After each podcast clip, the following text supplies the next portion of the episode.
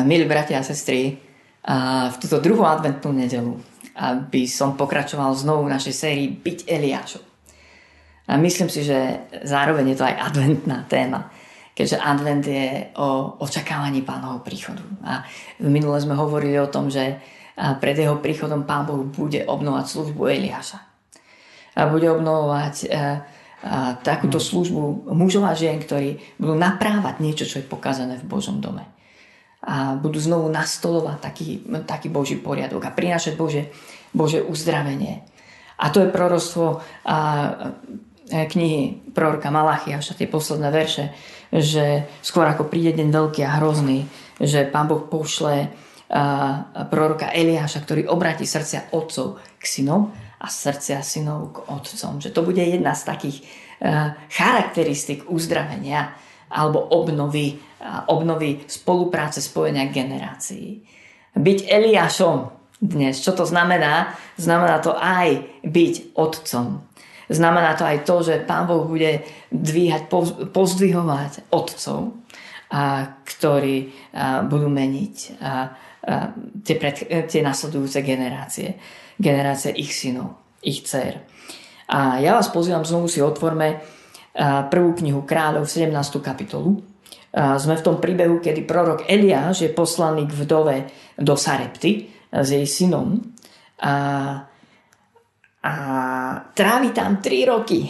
3 roky a tam v úvozokách pláta veľkú dieru a prosto vstupuje tam do veľkej medzery po nejakom inom mužovi, ktorý, ktorý zomrel zrejme, nevieme za akých okolností. A a tri roky je kľúčov, kľúčovou postavou v živote e, toho chlapca, ale aj tej ženy, tej domácnosti. A minule sme hovorili, že to pre nich všetkých znamenalo nasýtenie alebo naplnenie potrieb. A ja si myslím, že nielen fyzických, ale aj tých, tých dôležitých duševných, psychických a, a duchovných. A budeme čítať od 17. verša tejto 17. kapitoly prvej knihy kráľov. Po týchto udalostiach ochorel syn onej ženy, majiteľky domu. A jeho choroba bola taká ťažká, že v ňom neostalo dýchu.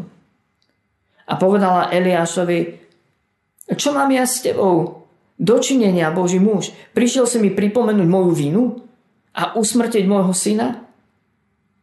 A on jej odvetil, daj mi svojho syna.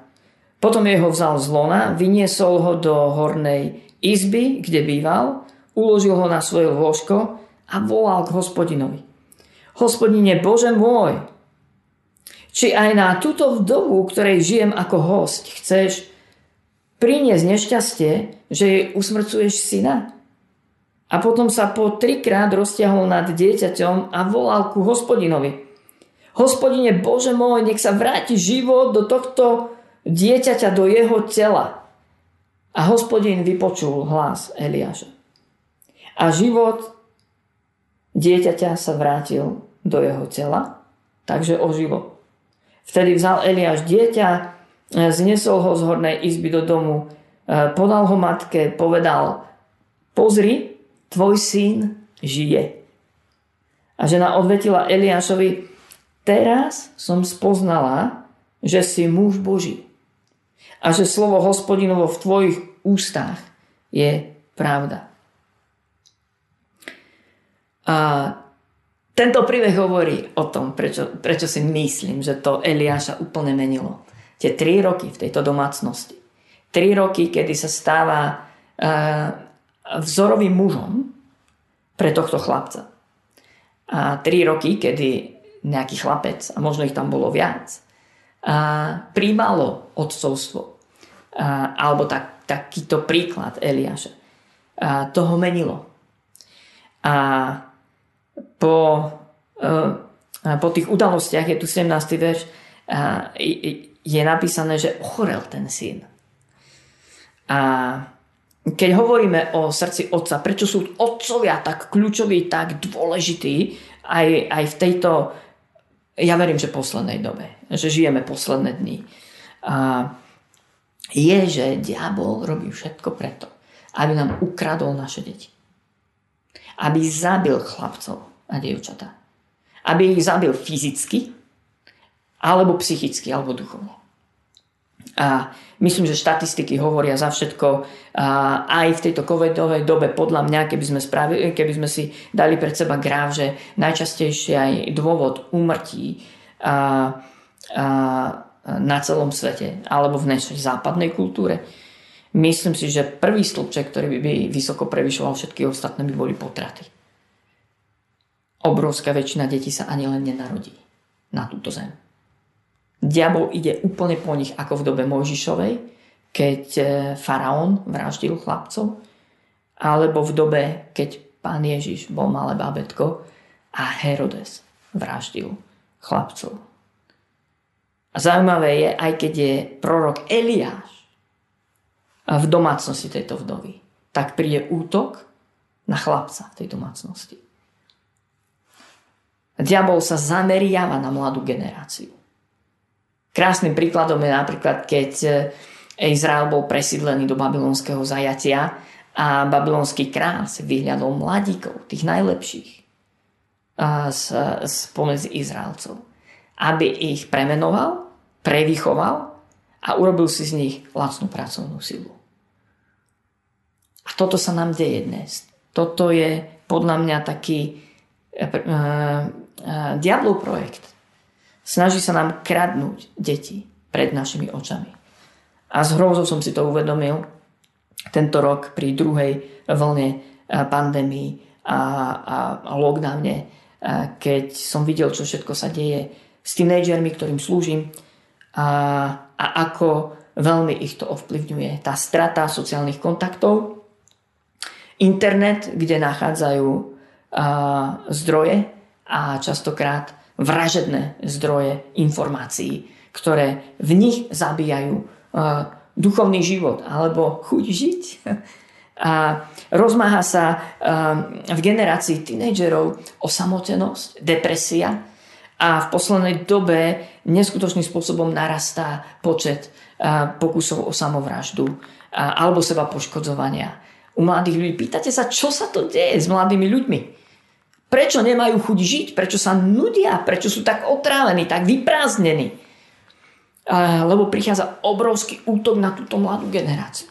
A ja si myslím, ja som presvedčený o tom, že Pán Boh dnes dvíha Eliášov a hľada otcov, ktorí budú zápasiť, ktorí sa budú modliť a urobia všetko preto, aby sa život vrátil do, e, do životov týchto mladých ľudí.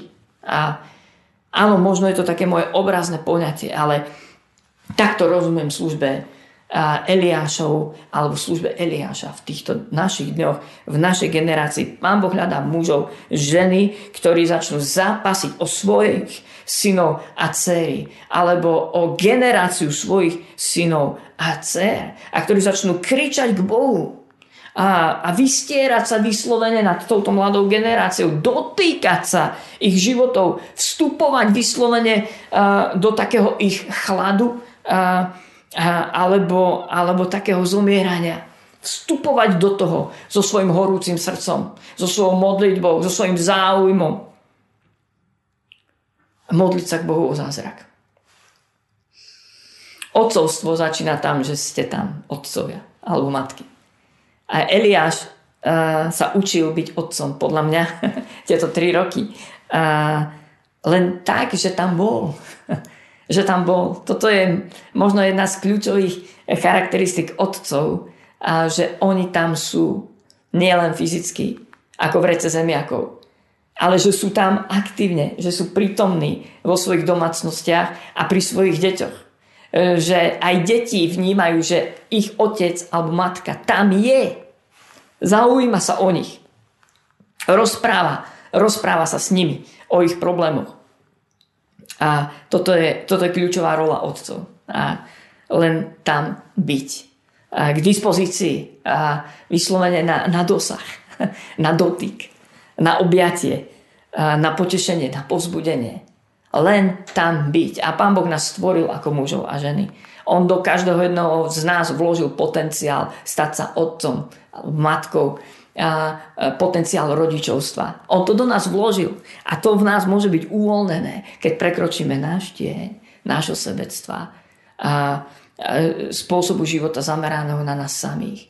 Keď prekročíme nejaké plítke pozemské povrchné hodnoty a začneme žiť a preto, prečo tlčie Božie e, srdce nebeského Otca. A, takže toto je, toto je a, srdce, a, srdce Otca. A ja by som vás chcel pozvať zároveň do Evangelia podľa Lukáša do 6. kapitoly, a, kde máme príklad a, pána Ježiša. A ja verím tomu, že aj pán Ježiš bol jedným z Eliášov. Ján Krstiteľ bol jedným z Eliášov. A, mali takýto príklad takéto služby. A na živote pána Ježiša to vidíme úplne, úplne markantné, to sa nedá nevidieť prosto. A pán Ježiš a tu bol pre iných a svoj život žil zámerne, aby odovzdával niečo iným. A v minulej časti som vám povedal, že otcovia šoferujú autobus. otcovia sa nevezú sami. A, a pán Ježiš a, mal poriadne veľký autobus. Veľa miest. A, a vyslovne vyhľadával ľudí, a ktorým povedal, poď, nastup a ja ťa odveziem nejaký úsek ďalej. A, a nie len, a, aby ich odviezol nejaký úsek, ale aby im potom dal kľúčiky od nejakého ďalšieho autobusu a povedal, a teraz buď ty tým otcom a šoférom a pre iných ľudí. Takže 6. kapitola Evangelia podľa Lukáša od 12. verša, tu máme tú udalosť, kedy je napísané, že v tých dňoch vyšiel návrh modliť sa. Na modlitbách Bohu strávil noc. Pán Ježiš sa modlil celú noc. Celú noc. Ale nie, aby zapasil o svoje potreby alebo a, svoju chorobu, nejakú svoju hypotéku alebo zabezpečenie alebo nejaké takéto veci. A, ako je to častokrát v našich životoch. Ale tu je ďalej, ten text pokračuje. Keď svitlo, zavolal si učeníkov, vyvolil si z nich 12 a nazval ich apoštolmi. A tu sú vymenované ich mená. A potom 17. verš pokračuje. A keď potom zostúpil s nimi, zastal na rovine a spolu s ním veľký zástup. To znamená, neboli tam len tí 12, ale veľký zástup učeníkov a veľké množstvo ľudu z celého Judska, z Jeruzalema, z Primorského Týra a Sidona. Hej? to znamená puhanského kraja, kde aj prorok Eliáš bol poslaný k tej žene vdove. To znamená, okolo pána Ježiša sa zhromažďovali celé zástupy. A nielen Židov, nielen Izraelcov, aj pohanov. Ktorí prišli, aby ho počúvali a vyliečili sa z neduhov. Uzdravovaní boli aj tí, čo ich trápili nečistí duchovia. A všetok zástup snažil sa ho dotknúť, lebo z neho vychádzala moc a liečila všetkých. To je ten biblický záznam. A, a nádherný príklad toho, ako pán Ježiš, ako otec, a s otcovským srdcom, ako Eliáš s otcovským srdcom, zámerne sa rozhoduje, že sa obklopí 12 mužmi, aby im odovzdával a, nie, niečo kľúčové. A, a po istom čase, aby ich poveril kľúčovou úlohou a od začiatku ich aj nazýva apoštolmi. Od začiatku im hovorí, budete poslaní, apoštol znamená poslaní. Od začiatku im hovorí nielen, že ste pozvaní byť uh, prominentnými členmi uh, nejakého krásneho klubu 12, uh, ale budete aj poslaní. Ste pozvaní, aby ste boli poslaní. A to isté platí o nás. Srdce Otca je o tom. A prosím, začneme rozmýšľať, že do akej miery my to srdce otca alebo matky máme. Do akej miery možno urobíme takúto bláznivú, bizartnú vec, ako urobil pán Ježiš, že úplne cieľene sa rozhoduje, že bude investovať svoj život, svoj čas, svoje záujmy do životov 12 mužov a ďalších. Tu vidíme, že tam bol zástup učeníkov a ešte veľké množstvo z, z ľudu z celého Judska, Jeruzalema a tak ďalej a tak ďalej.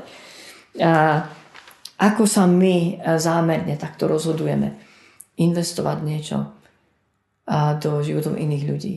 A možno keď počúvaš, počúvate tieto slova, možno je tu taká otázka, kto bol ten človek, ktorý investoval do teba, ktorý, ktorý ťa učil základom kresťanskej viery. Možno ťa učil modliť sa, alebo ťa ani neučil.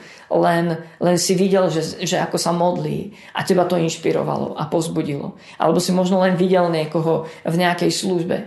Viete, je veľa typov otcov. Väčšinou si pod nimi rozumieme, e, teda predstavujeme fyzických, pozemských otcov, ktorí splodia teda svojich synov teda pokrvných otcov. Áno, to je e, jeden typ otcov, veľmi kľúčových, lebo oni dávajú niečo nenahraditeľné, niečo, čo nikto iný nemôže ich deťom dať ako, ako oni, ich otcovia. A potom sú tu náhradní otcovia. A, a ako bol možno Eliáš e, pre, pre syna tej vdovy. A to znamená iní mužovia e, alebo ženy, a, ktorí vstúpia do, do sveta a, dievčat a chlapcov ktorí nemajú svojich pozemských otcov, alebo ich majú pasívnych, alebo ich majú nefunkčných. A to sú tzv. náhradní otcovia, ja ich nazývam náhradní, ale, ale v skutočnosti sú tak kľúčoví, tak kľúčoví. A potom je tu tretí druh otcov, a, ktorých by sme nenazvali otcovia. A to sú len dospelí ľudia, ktorí sú prítomní v živote tínejdžerov, ktorí vstupujú do puberty a stavajú sa na vlastné nohy, hľadajú svoje názory, svoje presvedčenia, svoj, e, svoju cestu životom a v tomto náročnom pubertálnom období častokrát sa vymedzujú od svojich rodičov. Už ich nie sú ochotní počúvať, možno im sú trápni a tak ďalej, ktorí máte dospievajúce deti, tak asi rozumiete, na čo narážam ale v živote týchto dospievajúcich tínejdžerov sú tak kľúčoví iní dospelí ľudia.